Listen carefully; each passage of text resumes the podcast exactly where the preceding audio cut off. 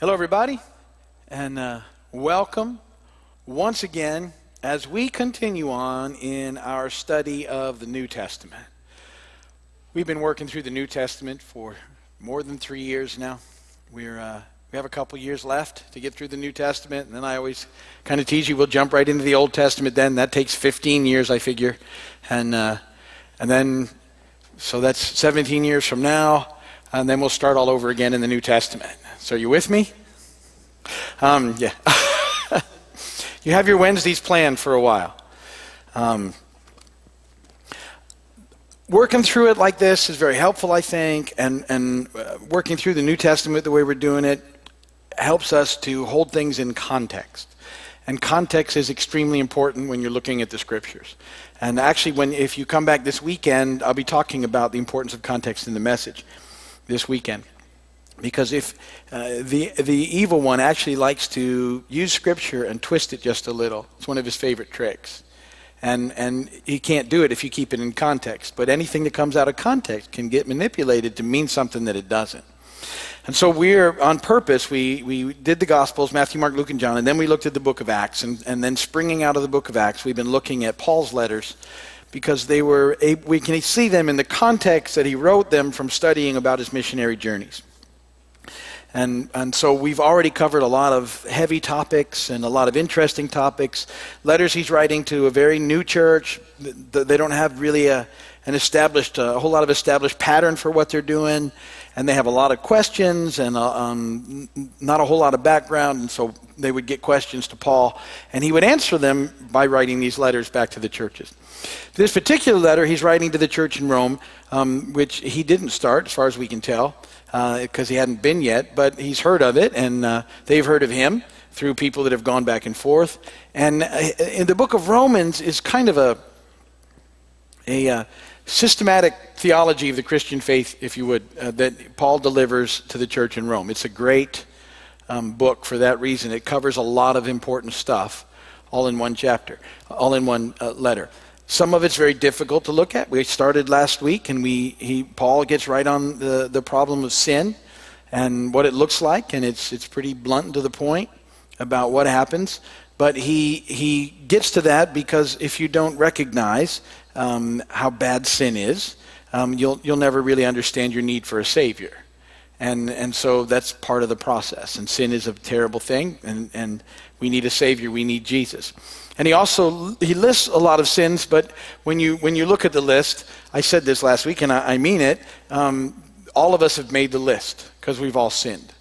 And as we move into Romans chapter 2, he's going to be touching on that a little more and what that looks like because of that process that we're not to be judgmental and critical. And yet, unfortunately, the church has a history of becoming just that. Very self-righteous, very judgmental, and very critical. The established religious communities of the day have that history from Jesus' time and on. And so we have to be vigilant and watching it. And Paul is trying to get this message across as we move into Romans chapter 2. Because Romans 1, said that God will judge mankind. He's going to judge the sins of mankind. That is absolutely going to happen.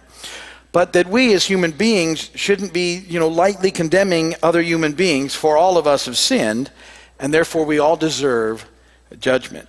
And what Romans 2 is really calling for is repentance. And that's what we all need to be aware of. See, we're called to repentance. Repentance means that we have a change of heart, mind, and attitude and action. We're going to turn away from what we were doing and turn towards God. And in recognition of sin, then we need to repent and we need to change and move towards God and away from sin. And that's what we're being called to. Unfortunately, we have a habit of, once we begin to make some changes, then we sort of want to point the finger at other people that haven't. I don't know why we do that, but it's part of our sin nature. And Paul is trying to make sure that we don't move back into that, because that is sin as well. And then there's something else that's really cool in Romans 2 that we'll talk about. It's in the 14th and 15th verse that's often misunderstood.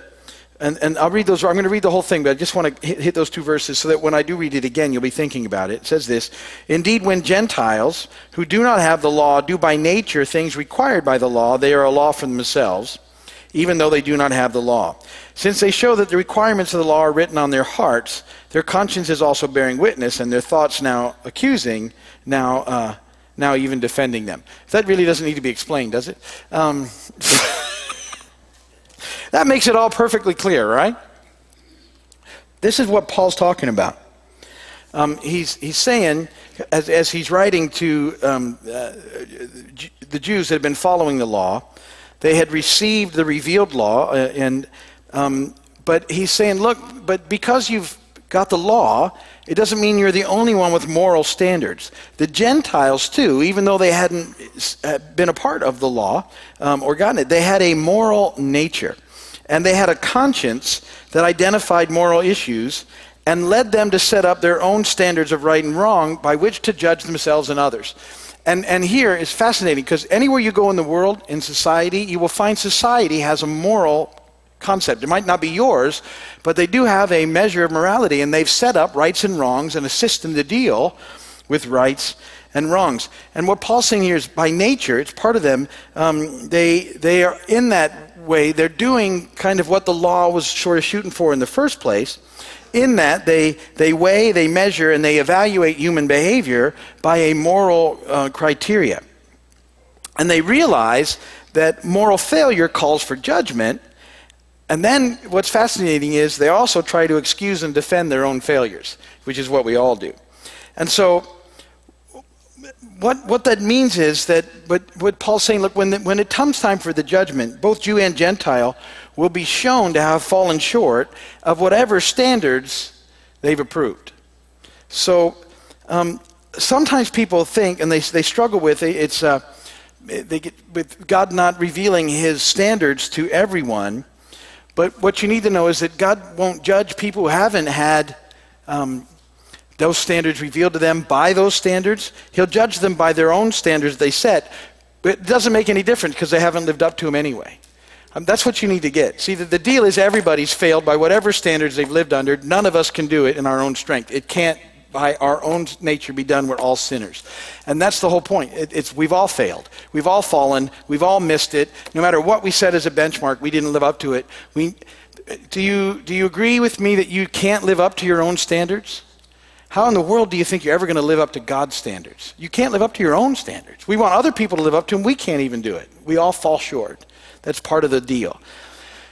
It's dealing with that. It's recognizing that. It's admitting that leads us to our need for a Savior, who is Christ. Apart from him, we can do nothing. We just can't make it apart from him. There is no help in ourselves. There is no help for us in what we do. So that's just the lead into Romans 2. 29 verses. I'm going to read them to you. You can follow along in your Bibles if you want, or on the notes that we gave you, however you want to do it. I'm reading out of the NIV, Romans chapter 2, verse 1. You, therefore, have no excuse, you who pass judgment on someone else, for at whatever point you judge the other, you are condemning yourself, because you who pass judgment do the same things. Now we know that God's judgment against those who do such things is based on truth. So when you, a mere man, pass judgment on them and yet do the same things, do you think you will escape God's judgment? Or do you show contempt for the riches of his kindness, tolerance, and patience, not realizing that God's kindness leads you towards repentance? But because of your stubbornness and your unrepentant heart, you are storing up wrath against yourself for the day of God's wrath, when his righteous judgment will be revealed. God will give to each person according to what he has done. To those who by persistence in doing good seek glory, honor, and immortality, he'll give eternal life. But for those who are self-seeking and who reject the truth and follow evil, there will be wrath and anger. There will be trouble and distress for every human being who does evil, first for the Jew, then for the Gentile. But glory, honor, and peace for everyone who does good, first for the Jew, then for the Gentile. For God does not show favoritism. All who sin apart from the law will also perish apart from the law, and all who sin under the law will be judged by the law. For it is not those who hear the law who are righteous in God's sight, but it is those who obey the law who will be declared righteous. Indeed, when Gentiles who do not have the law do by nature things required by the law, they are a law for themselves, even though they do not have the law, since they show that the requirements of the law are written on their hearts, their consciences also bearing witness, and their thoughts now accusing, now even defending them. This will take place on the day when God will judge men's secrets through Jesus Christ, as my gospel declares.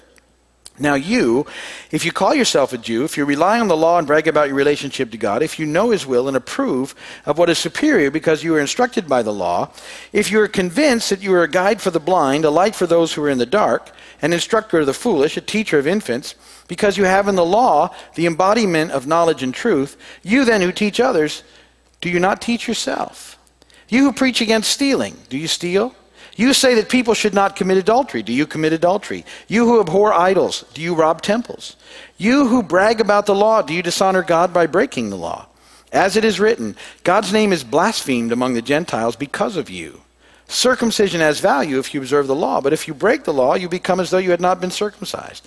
If those who are not circumcised keep the law's requirements, will they not be regarded as though they were circumcised? The one who is not circumcised physically and yet obeys the law will condemn you who, even though you have the written code and circumcision, are a lawbreaker. A man is not a Jew if he is only one outwardly, nor is circumcision merely outward and physical. No, a man is a Jew if he is one inwardly, and circumcision is circumcision of the heart by the Spirit, not by the written code. Such a man's praise is not from men, but from God.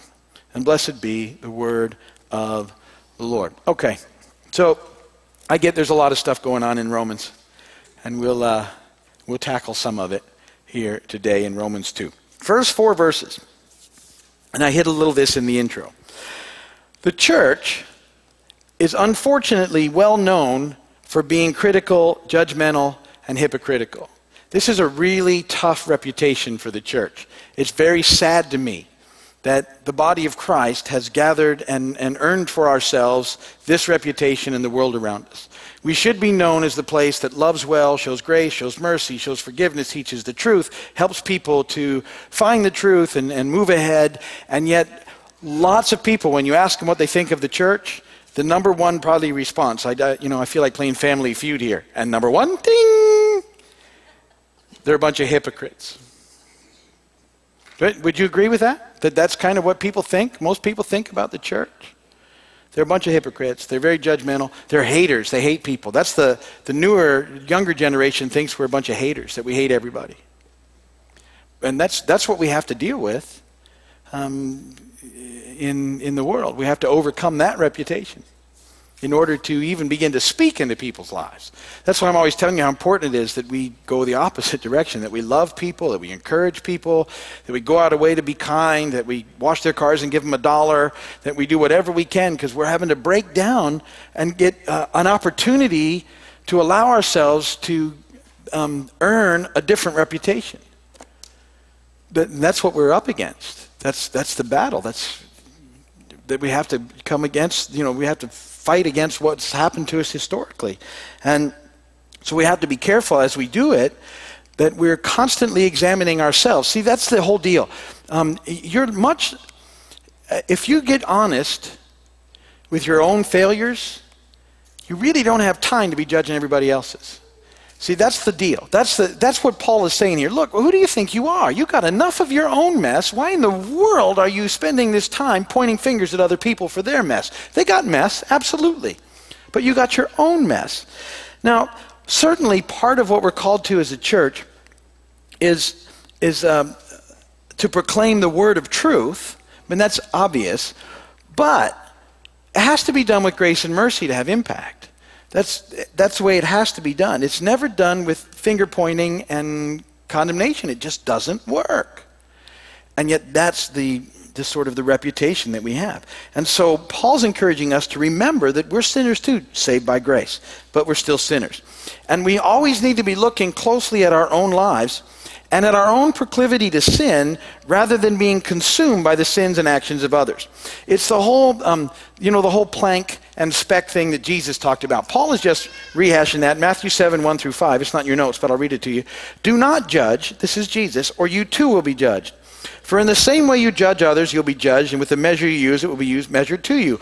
Why do you look at the speck of sawdust in your brother's eye and pay no attention to the plank in your own eye?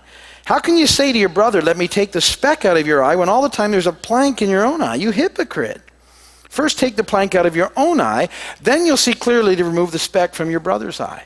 And I'm pretty confident what Jesus was saying is, you're going to be busy just trying to get rid of that plank. And most likely you'll never deal with that plank sufficiently to look at somebody's speck. But that's not how we do it. I mean, the reality is, and maybe I'm not right, but isn't it a lot easier to tell people how to live than it is to actually live yourself? Isn't it? Isn't it? It's way easier to tell people, this isn't what you're supposed to do. Don't do that. Do this. And then you don't do what you're supposed to do. That's the whole deal, see? And that's what we have to be aware of. Romans 2:4 is another fascinating verse because it talks about the kindness of God that leads people to repentance. In his amazing kindness, God holds back judgment for a time and a season to give people an opportunity to repent and to turn from their sin. Now the problem is sometimes people mistake this kindness of God for license that says, well, it's really not that big a deal. And it is, sin is sin. It's always a big deal. But the time delay between your sin and judgment for it is God's mercy and kindness, because what he wants you to do is figure out you shouldn't and repent, that you'll catch up to the working that's already there in your heart, that you know what you should and shouldn't do, and that you start to do the right thing. So he's giving us an opportunity to repent and change and to learn to live by doing the next right thing, which is the big part of this whole process. And that's what we talk about all the time, right? That's what this life is for us now. We're learning, hopefully every day, to do the next right thing. And we learn that by not doing it. That's mostly how I learn. I don't know about you, but I do what I shouldn't do, and then I go, oh, I don't want to do that again. And then I'll do it again. And I go, oh, I really don't want to do that again. And I'll do it again. And whatever that process looks like, until finally I get ahead of it a little bit by the Spirit of God's help. And then I go, okay, and then today I want to do better than yesterday. And I don't want to be short with people. I don't want to condemn others. I don't want to judge others. I want to love others. And then when I miss opportunities to love others, I pray for another shot at it. And then let me do it without that thing on me that's, I don't want it in my life. I want to love well like Jesus did. Jesus, we look at him as our model. He fascinates me how he hung out with people that were doing stuff that they shouldn't have been doing. And yeah, he just loved on them. And he loved them so much that they wanted to change. They would actually ask him, okay, what do I need to do now? And he'd say, oh, I'm glad you asked. I love you so much. Stop doing that. And they go, okay. And in fact, not only will I stop, I'm going to give it all back. All the money I stole, I'm giving it back. Plus interest. Yeah, that was wrong. I love you, Jesus. Wouldn't that be great? I mean, if you just love people well enough that they would just, what do I need to do? I think I'd stop doing that. Okay, I'm going to stop. I stop right now. But anyway, get the love part in and the rest of it will come.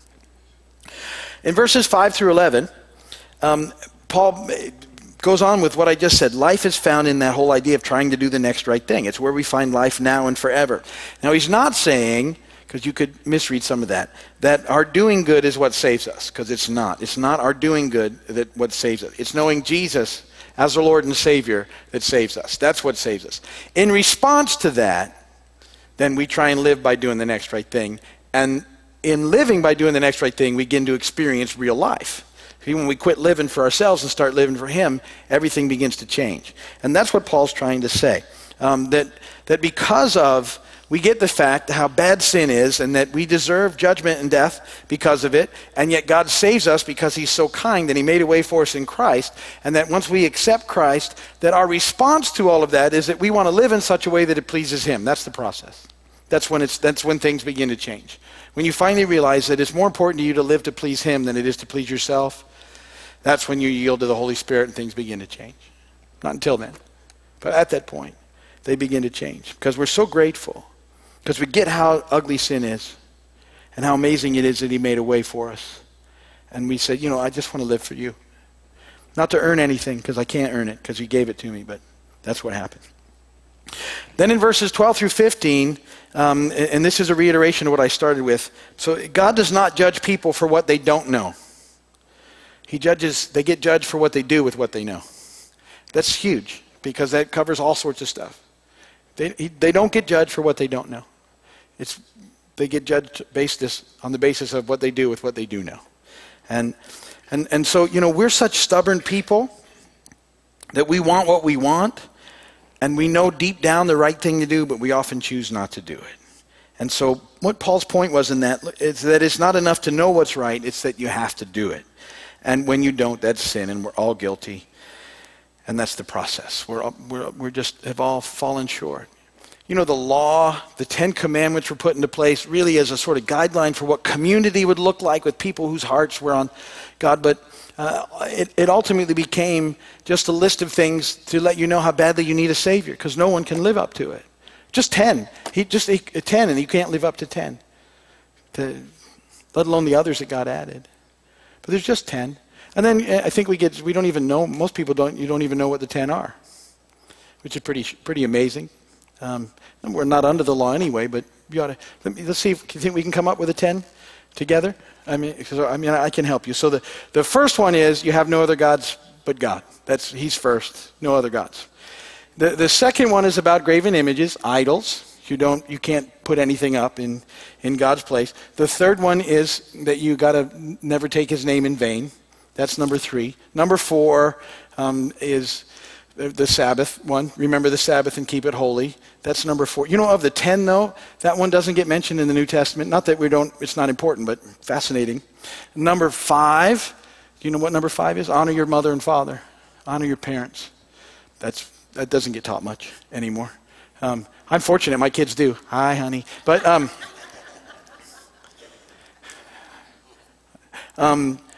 but that's number 5. Number 6, thou shalt not murder. Number 7, thou shalt not commit adultery. Number 8, thou shalt not steal. Number 9, thou don't lie. And number 10 is don't covet. That's the 10. Most of, like I said, we don't even know the 10 because it doesn't matter. Because if it was 2, we couldn't keep those. If it was 1, we'd still fail. Just 1. There's just 1. Here's the 1 commandment. Ah, too bad. We need a Savior. Now, those are great ideals, and that's how a community will be established with God. That's how we'll live. But because we're sinners, we can't live that way yet. We shoot at it. It's a great something to shoot at. And then Jesus toughened it up. Remember, Jesus came along and said, yeah, well, it's not that you don't do those things. We don't even want you thinking about doing those things. This is a whole nother level, isn't it? Don't murder. Okay, well, you're doing that. But even if you think bad things about people, that's just as bad as breaking that one. Oh, man. You need a Savior. That's what he was saying. You need a Savior. And that's what we need to remember. 17 through 20, Romans 2. He keeps on going with a point that we're all guilty before God of sin. We've all gone our own way. Verse 21 through 27, it's another big discussion, what I touched on earlier.